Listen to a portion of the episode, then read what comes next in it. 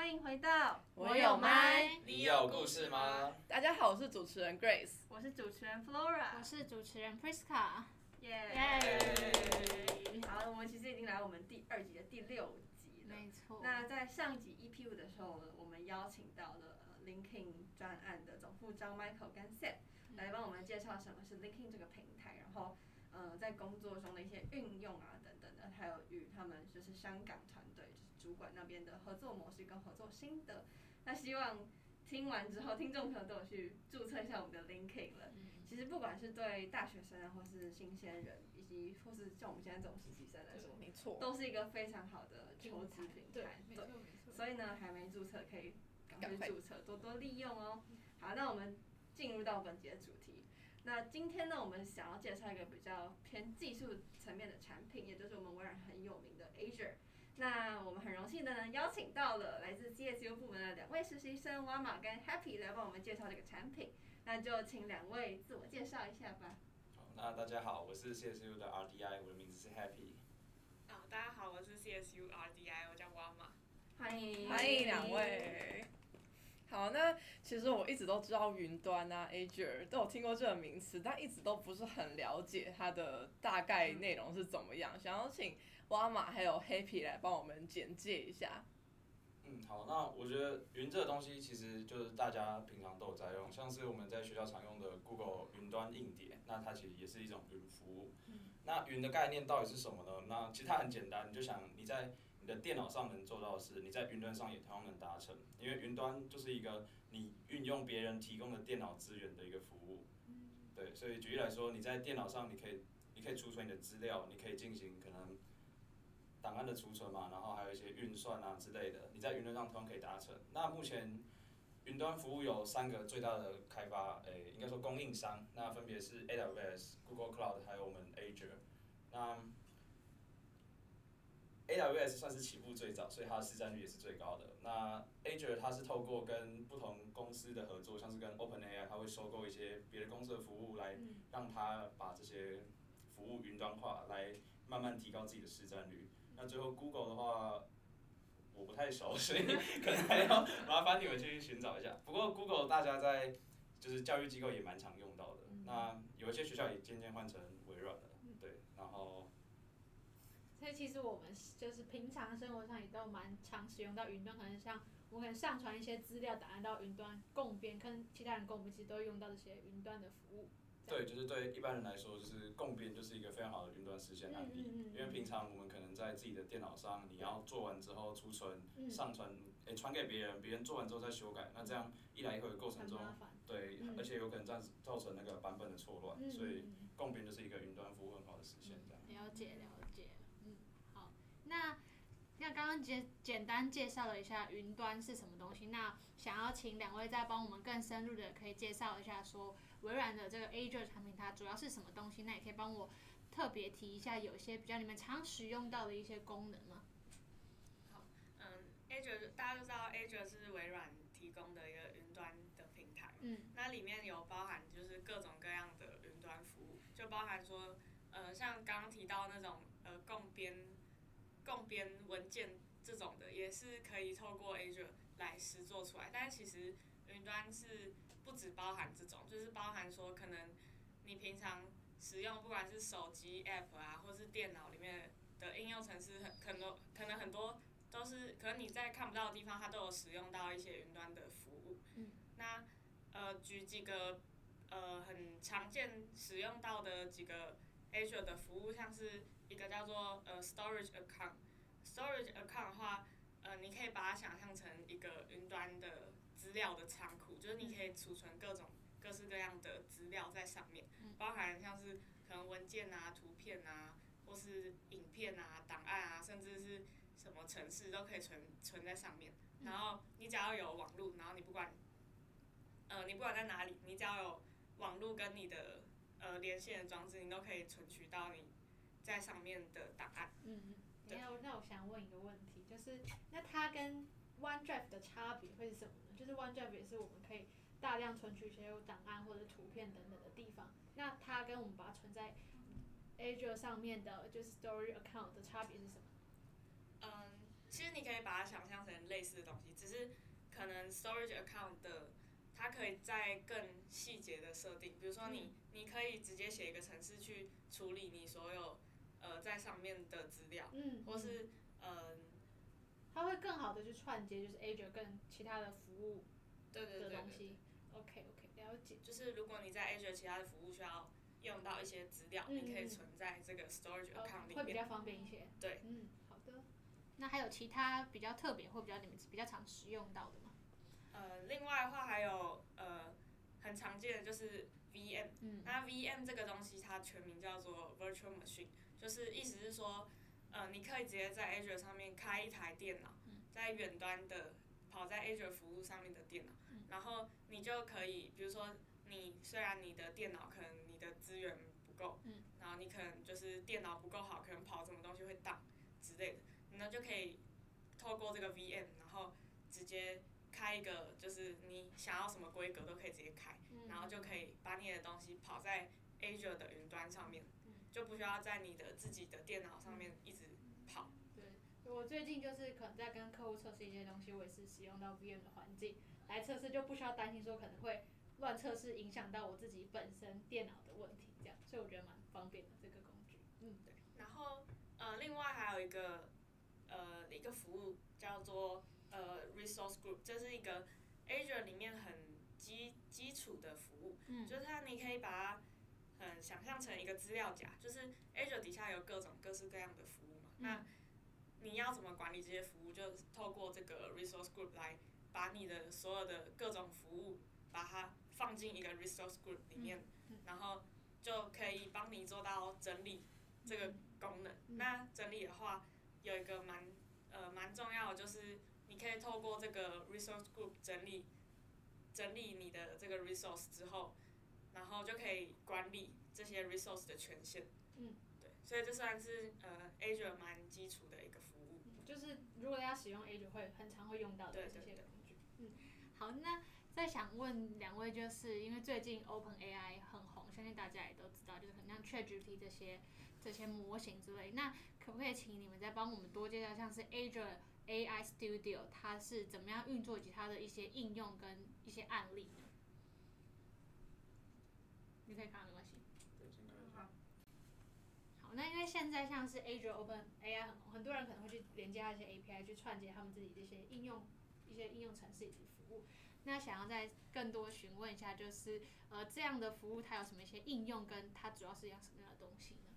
好，那我觉得就是可以首先介绍一下 Azure Open AI 跟我们平常要用的。OpenAI 有什么不一样？嗯，那首先 OpenAI 它本身是一家比较偏研发性、实验性的公司，嗯，所以我们在 OpenAI 他们自己官网上用到，比如说 ChatGPT 啊之类的那些模型都会比较不稳定，但是他们的功能也会比较多。嗯，那 Azure OpenAI 则是一个面向顾客、面向产品的一些提供的服务，所以相较起来，它的功能可能会慢个三到四个月，嗯，但是它的稳定性会提高很多。嗯。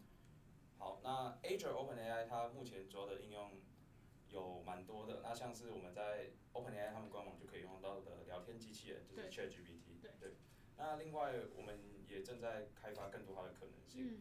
那像是我之前就是有在尝试说做一些用 OpenAI 来做一些资料库的整理。嗯。那简单来说就是它可以把一个句子，它可以把它的主词、动词、受词这些比较叫什么。结构性的语句来把它提出来，让我们比较好去做一个，比如不管你是要建构对 Excel 表之类的那些栏位的整理。嗯，对，那我觉得就是 OpenAI 目前可以做到更多的事情。啊，另外还有就是，它最近推出一个新功能是，你可以把图片当成 input 去做搜寻，所以 OpenAI 它就可以做，比如说图片的一些 summary，呃，图片的总结，或者说图片的解说这样子。就不是只有文字而已，它是可以用图片的方式。所以将来可能我们。在做 PDF 的一些那个叫 PDF 文章的总结的时候，就是会用到这些功能。嗯对，对，对，是蛮方便的一个应用的。嗯，那还有一个是想问一下 Pre-trained model 这个方面，它有些什么样的实际案例，以及它这个东西可以怎么样应用它呢？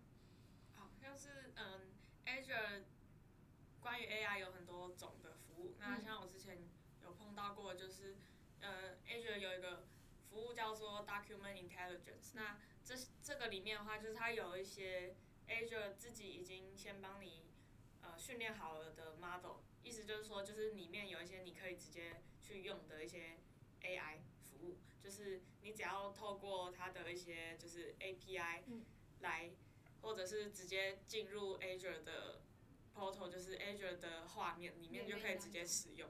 对，那里面有包含说，就是像是可能你呃丢了很多发票的图片进去，然后它就可以。帮你直接整理出来，就是你各种发票的什么可能金额啊、日期啊，然后什么厂商之类的这些功能，然后以及还有一些就是呃可以你把一个影片丢进去，然后你直接呃文字告诉他说你想要找，比如说呃你的影片里面有一个笔电，然后你就讲说哦一个呃什么样颜色笔电，然后什么，然后他就直接跟你讲说哦这个东西在影片的几分几秒，然后几分几秒这样，就不知道自己在人工。对对对，而且就是这些就是，呃，Azure 做好的一些 AI 模型，就是你不需要自己再做一个 AI 出来，嗯、就是直接可以用这样。我觉得会很方方便很多，因为其实要自己去 train 一个 model，或者是要去开发，其实是要花很多时间跟很多人力的。对对对，嗯，那相信听众朋友听到这些，可能已经有点偷那个很混乱的。那我们想要就请呃两位 RDI 可以介绍一下他们现在在实习当中的一些。工作内容，相信可能会更贴近大家，也会比较知道这些工具要怎么样实际应用在他们的工作上面。那你们可以先简单介绍一下，像是 RDI 是什么东西呢？你可以，可以，可以，都可以，都可以。好吧，那呃，RD 就是 Research Research Development，那就重讲，接着。好，那我觉得 RD。I，那它全名是 Research Development Intern，那它主要就是在做跟 coding 有关的。那我觉得大家对 coding 有关的这个职位有非常大的误区，因为包括我也一样，包括我也一样。那我也是觉得说，就是走进办公室，打开电脑，一直 coding 就好了。那其实不是这样的。那举微软为例的话，我们有三个部门，Being Coding，我们 CSU，还有楼下一个叫 CI 的部门。那我们负责的东西都非常不一样。像楼上的 Being Coding 就比较像是我刚刚讲的那种形式。对，但实际情况我不太清楚。据说就是他们会比较多专注于在 coding 的部分。那像我们 CSU 的话，我觉得将来就是可能是五十五十，因为我们除了要自己实现一些功能之外，我们还要不断的跟客户确认，那就是他们要的。因为当有哪个部分可能客户需求随时要更改，或者是说我们。城市发现它达不到那个情况的时候，我们就需要去做沟通。这就是 CSU 的功能所在。对，它就是一个非常特殊的部门。对，帮助客户成功。对，没错。那楼下 CI 的话，他们就是物联网相关的。对对对。嗯。好。看一下。研究。事情 OK。真的 是事情。好，那刚刚听到 Happy 讲，就是不同部门的 RDI 其实。他们的工作量是有蛮大的差异。那因为我们是同一个部门，所以据我所知，就是 Wama 跟 Happy 的工作其实是也有蛮大的差异。那可不可以请两位先分享一下你们的工作内容大概是什么？好，嗯，我平常的工作内容就是，呃，可能会看主管，主管收到客户那边可能会有什么样的需求，然后我就帮主管去研究，Azure 相关服务就是怎么利用 Azure 来满足客户想要达到的事情，嗯，然后呃，平常工作的话也会蛮常去研究，因为 Azure 是一个就是很推陈出新的服务嘛，它很常会有一些就是新的功能，新的功能，然后就可能会先有一些 preview 的阶段，然后我们很常会去研究一些 preview 的 Azure 的服务，嗯，对，然后呃，像是我最近在研究就是呃。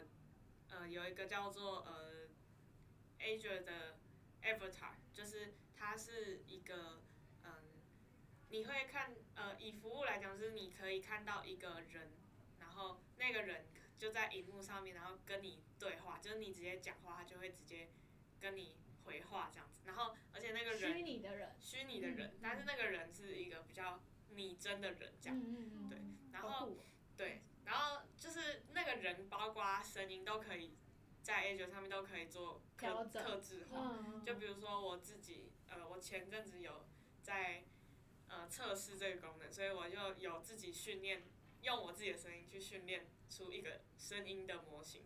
跟你很像吗？声音？就是跟我，就是用我的声音去呃去训练的。对，然后因为那时候就是 preview，然后用一个就是测试的版本，然后它的中文资源只有资源可能就是简体中文的版本，然后我就用这个版本去测试，然后测试出来就是一个。带有北京腔的我的声音，哎、欸，超级酷哎！然后我会跟自己对话，会觉得非常的奇怪，对，然后就是这个东西，然后再加上前面讲的那个 ChatGPT，就可以变成说，就是聊天机器人之类的。对，就是可能我跟他讲话，然后他把我讲的话变成文字，然后拿那个文字去给那个去去串那个呃 Azure OpenAI，然后他就会回一段回一段文字之后，他再用那个文字，然后用。